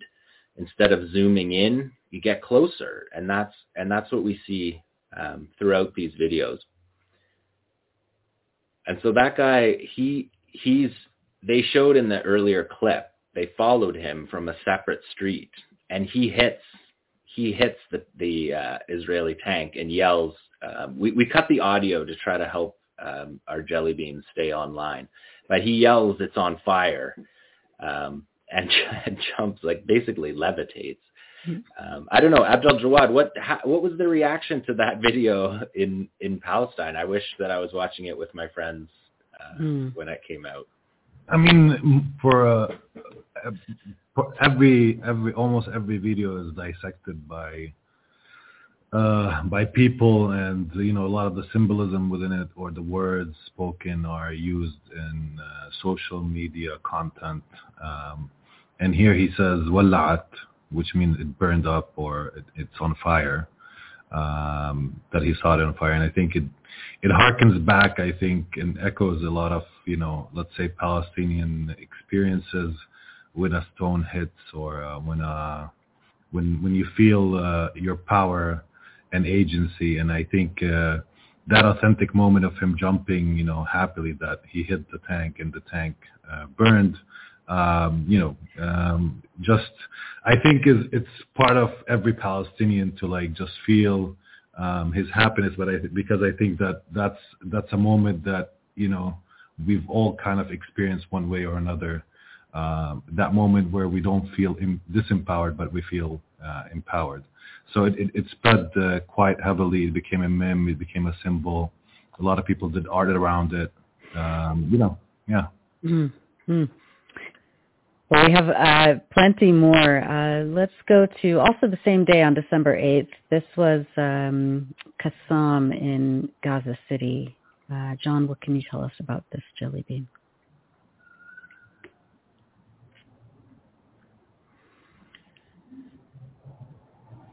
So this is on the eastern um, um, edge of Gaza City, and again, all of these videos show the same basic thing. The Israelis are not outside of their armored vehicles. Um, Palestinians have apparently an unlimited supply of Gaza-made um, Yassin warheads. He, this is an attack tunnel being used um, to carry out an operation. So the tunnel already existed, and the Palestinians are using it there to come in behind the Israeli positions, which is why they're not clearing any of this territory. This is a Shawaz, uh, a Palestinian-made bomb that they're using. Um, they're showing they're using it against troop positions um, inside buildings. Again, you're seeing them walk through walls here. I mean, maybe Abdaljawad could talk more about this too. But I remember back in the second Intifada when the Israelis uh, blew holes in walls and walked through them, and like all these postmodern philosophers were like, "Oh, they walk through walls. They, you know, they transcend the environment," and it was like this whole thing about how brilliant they were. And then we just see Palestinians doing it as a matter of fact. And then this guy, he's breaking out the back fence that's locked, and he's going to run across an open space here. And then watch this. He realizes, oh, there's a massive 2,000 pound bomb crater, so he can't get right up because I believe that he would have run right up to it. But you could see his head cam look down at the hole. He stops, takes his breath, steadies himself, fires, hits in the soft part of the tank on the side, which Palestinians are trained to do. And then this to me is really important. He returns. And Abu Obaida talks about this too now. Uh, so that's an attack tunnel that you're seeing there being used. So Abu Obaida talks about this too, where he says the fighters returned back home. These are not martyrdom missions. These are fighters carrying out operations and returning to their bases safely afterwards. And I think that's an important thing because we're seeing that on that camera. First of all, this clip right here, the courage to do this, to, to, to run across an open space as a tank unit is moving with drones in the air and to creep to get a closer shot. The heroism of this, there's just nothing even close to this in Israeli videos. And you don't even need to analyze the video. You can just watch that person with his helmet cam take you into the middle of the fight in Gaza City um, and show a tank being hit. That's not that's the tank being hit. That's not the burn off of the active uh, reactive armor. That's a hit. Um, again, and we're looking at a Palestinian homemade um, a copy, a Palestinian copy of a Soviet weapon that's very effective against armored vehicles. And we're seeing that um, in the field reports that talk about, um, you know, basically an armored vehicle an hour being taken out. Abdaljawad, uh, yeah, did you did you have anything you wanted to say about this one? I mean, yeah, there's there's also, I mean, if we notice, there's sometimes POV videos, sometimes it's um, um, it's it's it's a, a squad with multiple persons, and then they have uh, one who takes you know care of filming. Um, and I think for resistance, it was very important always um, um, to showcase people the power of resistance itself, and that's why such videos always amplified the resistant act um, um, by you know telling people that the tank is defeatable, that the Israeli soldier is vulnerable. I mean, and Hezbollah was the primary um, um, and the innovator in this field, uh, and then it was transferred to many of uh, the Palestinian groups.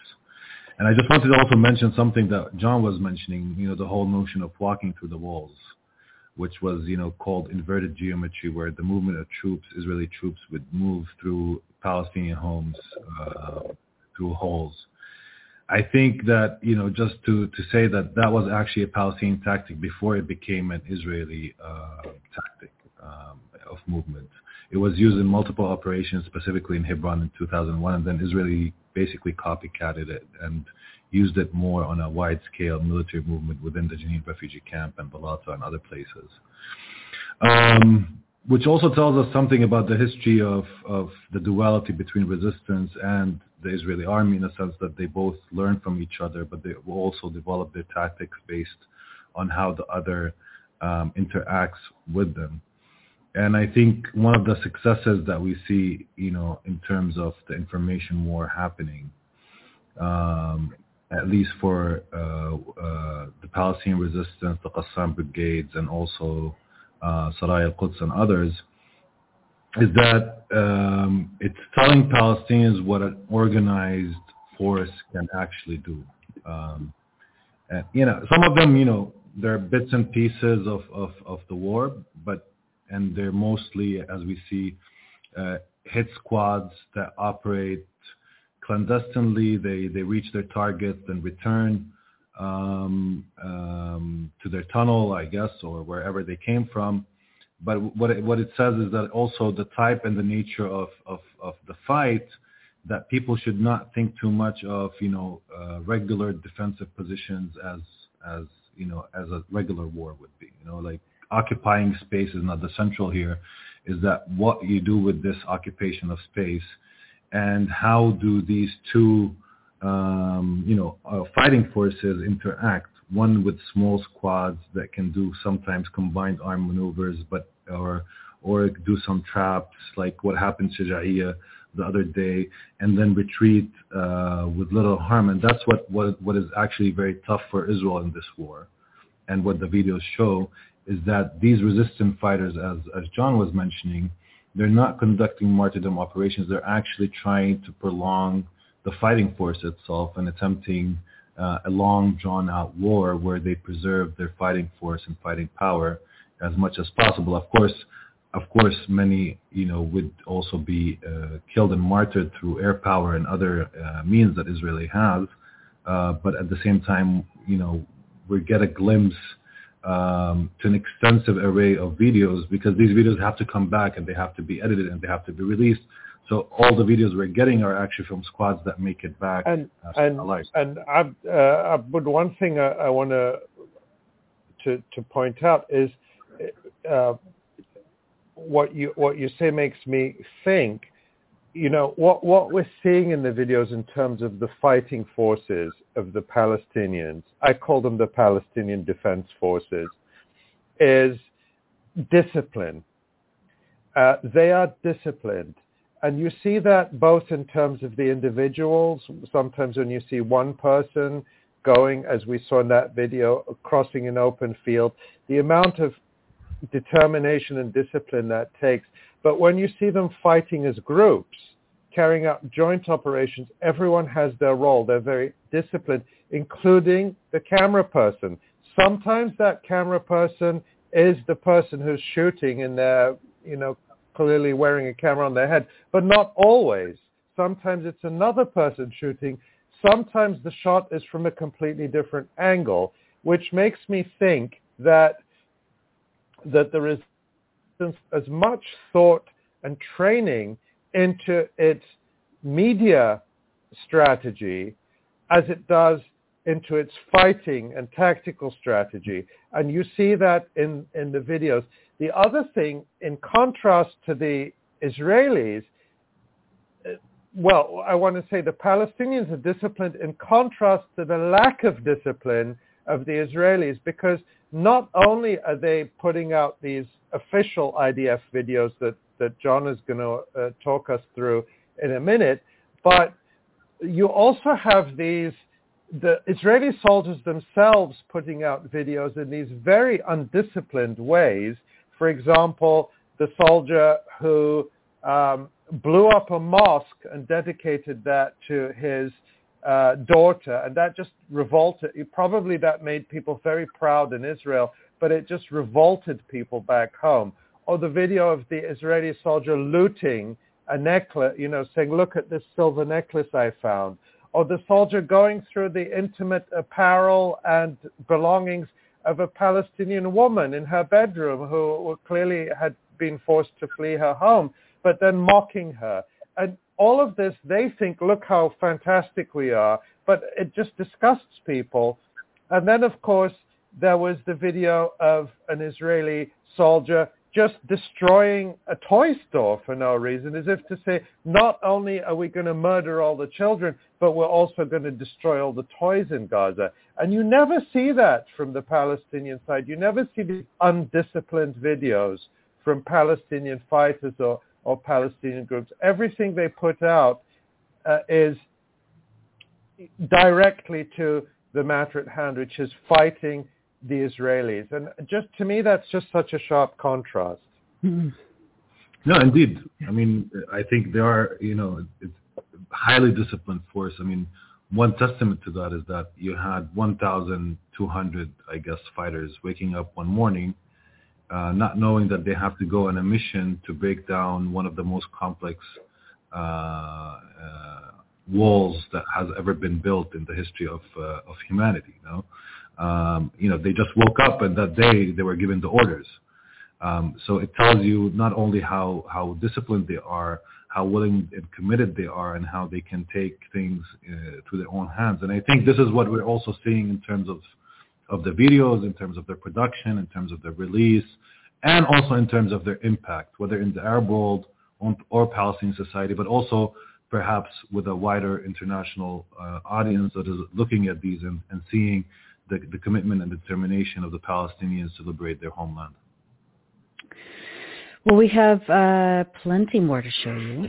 Um, let's uh, let's go to a clip from December 10th. This is Qassam in Khan Yunis in the south. Right. So the, the, the fight moves down to Khan Yunis, where the Israelis said that the uh, Palestinians had concentrated their forces. And here we see uh, Israeli soldiers out in the open. We can all count them. There's four there. And this is a fragmentation grenade on the end of this Yasin that he's firing. So he's firing a different weapon than the anti-tank weapon. Um, and you see these soldiers out in the open space. Um, and bef- this is before, so the fragmentation grenade doesn't need to hit the troops. It hits the wall behind the troops. And you can see at least five go down there. And so Israel never reports five soldiers uh, hit, hit, by a, a frag grenade uh, in Khan Yunis.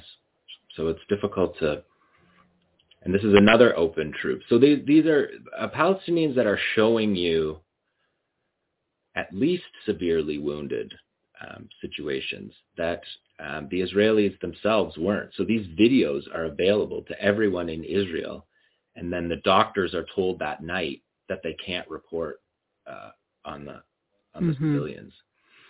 So let's go to the next do we one. know how much they're circulating in Israel? I mean, surely some Israelis are seeing them on social media, but Israeli television is not playing them. I mean, we we don't really know. I mean, it would be interesting if anyone is watching from um, Israel uh, to let us know in the comments if these are being seen. It would be very interesting to know.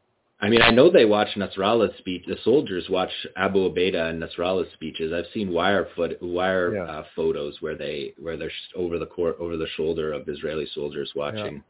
Yeah, and I would be Hadi. curious to know if, for example, obviously there's a, a, a lot, there's a, a huge number of Palestinians in Israel who have their media and their publications, but they're probably carefully monitored by the Shin Bet. But the Palestinians in Israel also consume by default because they have to. It's Isra- Israeli and Hebrew media, and I'd like to know if if any Palestinians. Well, we have one up on the screen there, Dusty 48. If is that maybe 48? Uh, maybe that's coming from Israel saying no, they're not showing any of this. hmm Yeah, that's that's interesting. I, I suspect they don't. I, I know that some Israel because I've been tweeting them with Hebrew captions on Twitter, and then you'll get some responses in Hebrew, but uh, you know clearly there's some people that see them, but not not the mass public perhaps.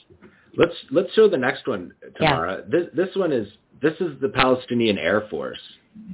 Okay, well that well that shot there was a tunnel that we saw. The, let's do the drone one, clip two, Tamara, from Khan Yunis, because this is um, a remarkable thing that the Palestinians have been able to create, um, to be able to use drones to drop um, munitions. And so we see here uh, on the ground. Those are those are tanks on the ground there, and they're dropping a Yasin warhead from a drone. We can see the Yasin there, and you can see to the right that there's tanks all stacked up, and the drone decides to fly over the troop carrier and drop it on the troop carrier, not on. See, there's you can see to the right of the screen there. It's like Mm. a tank parking lot. That tank has appeared. The troop carrier has appeared to move away from them and they've targeted that. So we're seeing in these videos, first of all, we're seeing a Palestinian Air Force. Um, and that's a fairly remarkable drone to be able to carry um, that warhead. But I, I'm not a technologist, but I, I'd be curious to know um, how much more weight they can carry than that because that's a significant uh, warhead to drop from a drone. Um, but we're seeing in all of these videos, the resistance is choosing its targets uh, it, it's not just you know grabbing and, and firing, you know gripping and ripping or whatever the soldiers call it. It's it's they're moving in over that armed um, camp and dropping.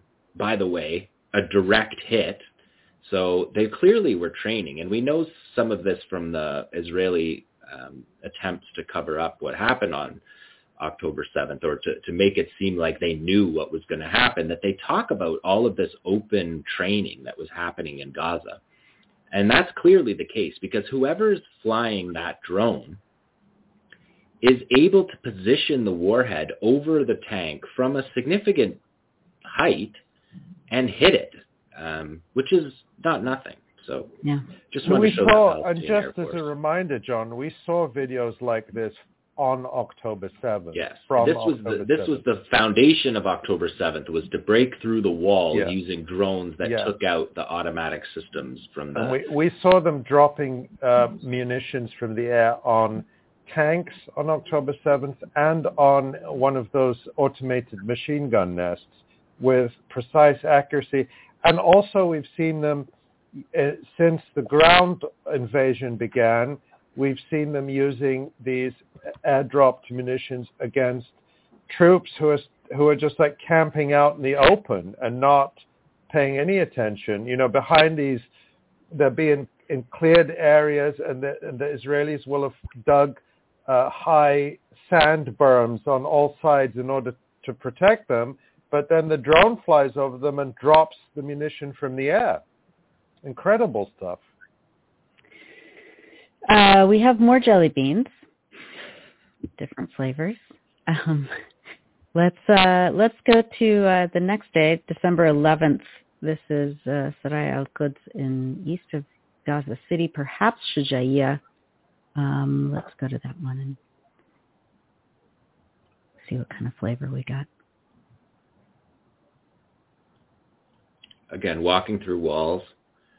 It's called mouse holing.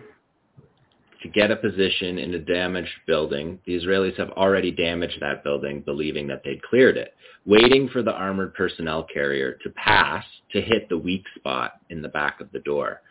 Um, and this is, again, picking its targets. You can see that it's part of a convoy. Um, I mean, Hezbollah did this in 2006 where they would hit the back of the convoy and the front of the convoy and get the middle tank stuck in between the two. What's that red circle pointing out uh, in the video?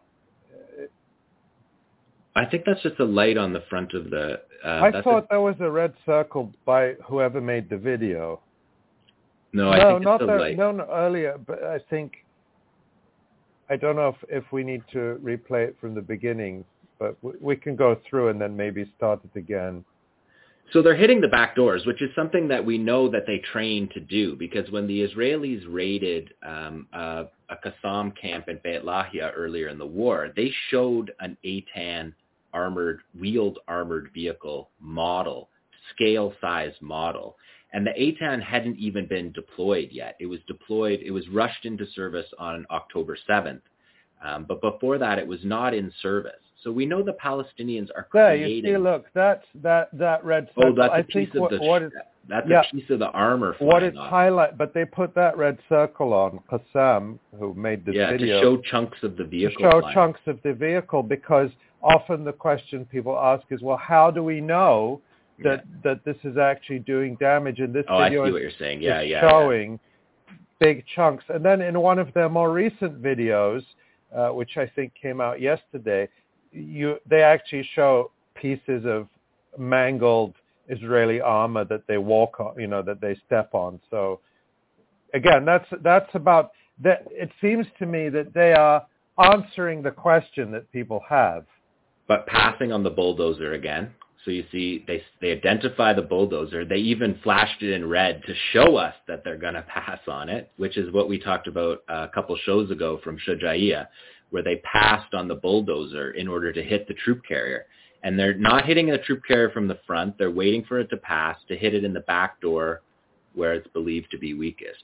And we know from October 7th that Qassam fighters went into Israel with uh, diagrams that showed, that reminded them, like little um, um, operation cards that showed them where, which vehicle would respond and how long it would take for each vehicle to respond and then where to hit that vehicle. And so that, that was the preparation for October 7th. And now it's just being used on a mass scale by these convoys um, of vehicles. I think the next question that we want to know is who's evacuating these? Uh, we don't know the answer to that yet.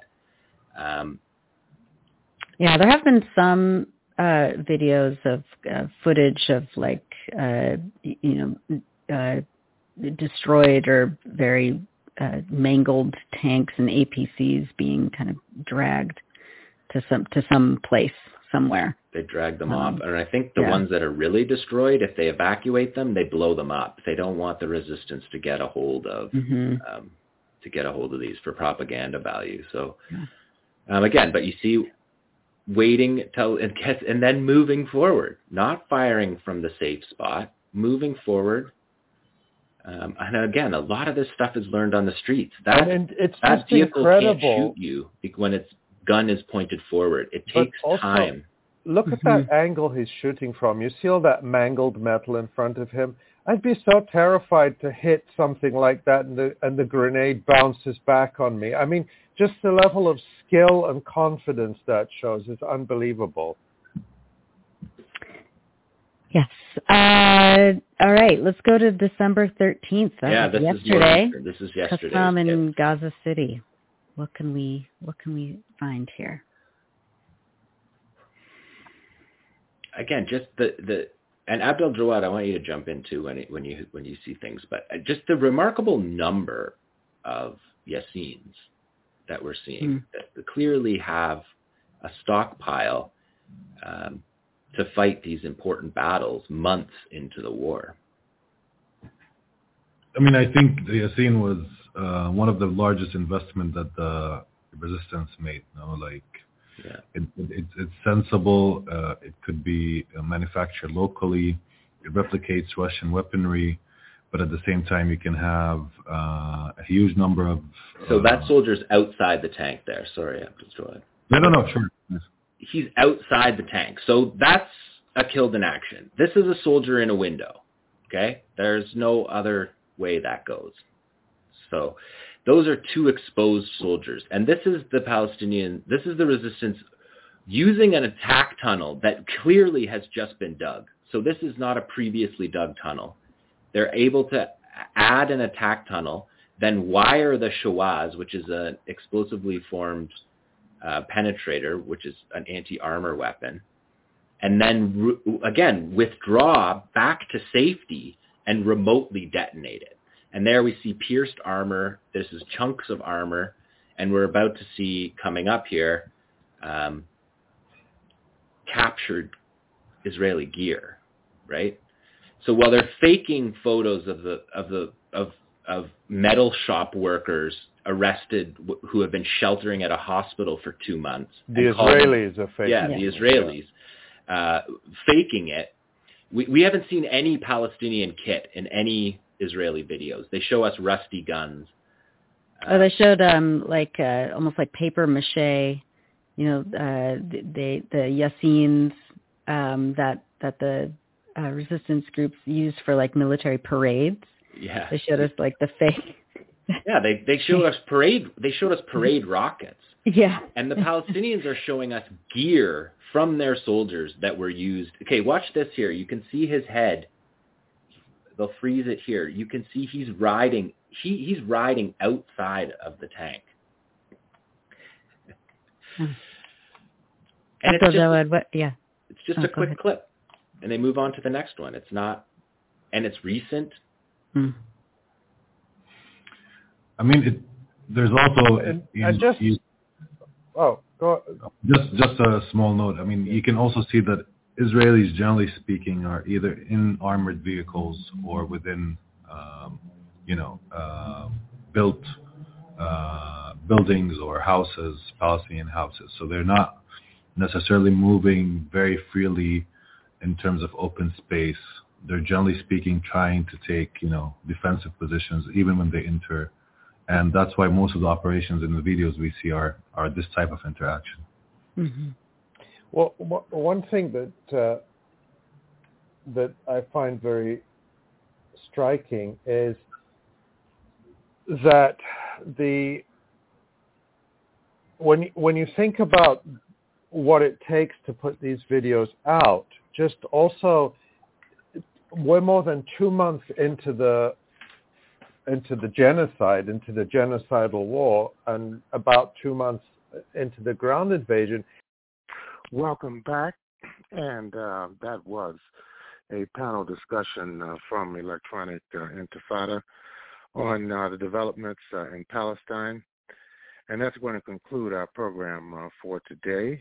We'd like to, of course, thank all of our listeners for tuning in uh, once again uh, to yet another edition of the Pan-African Journal. If you'd like to have access uh, to this program for Saturday, uh, December 16th, 2023, uh, all you need to do is go to our website, and that is at the Pan African Radio Network.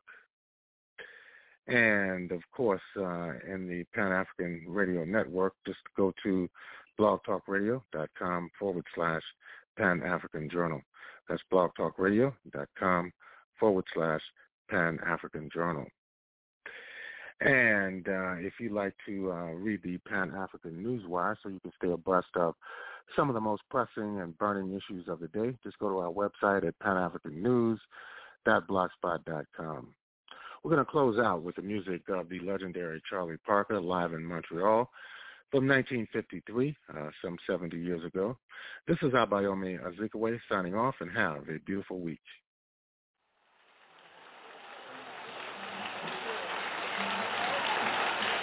Well, we have gathered uh, what we consider uh, as good a combination of musicians as we possibly can in order to background the gentleman, I suppose, that most of us consider way up number one top man on alto sax, Charlie Parker.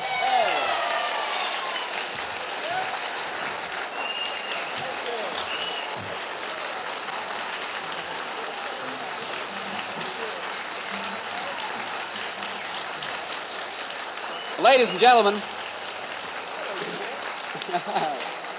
man, they've been waiting. We asked Bird about what he'd like to say. He says, man, I, I just don't talk. He says, I want to play How High the Moon. So here it is.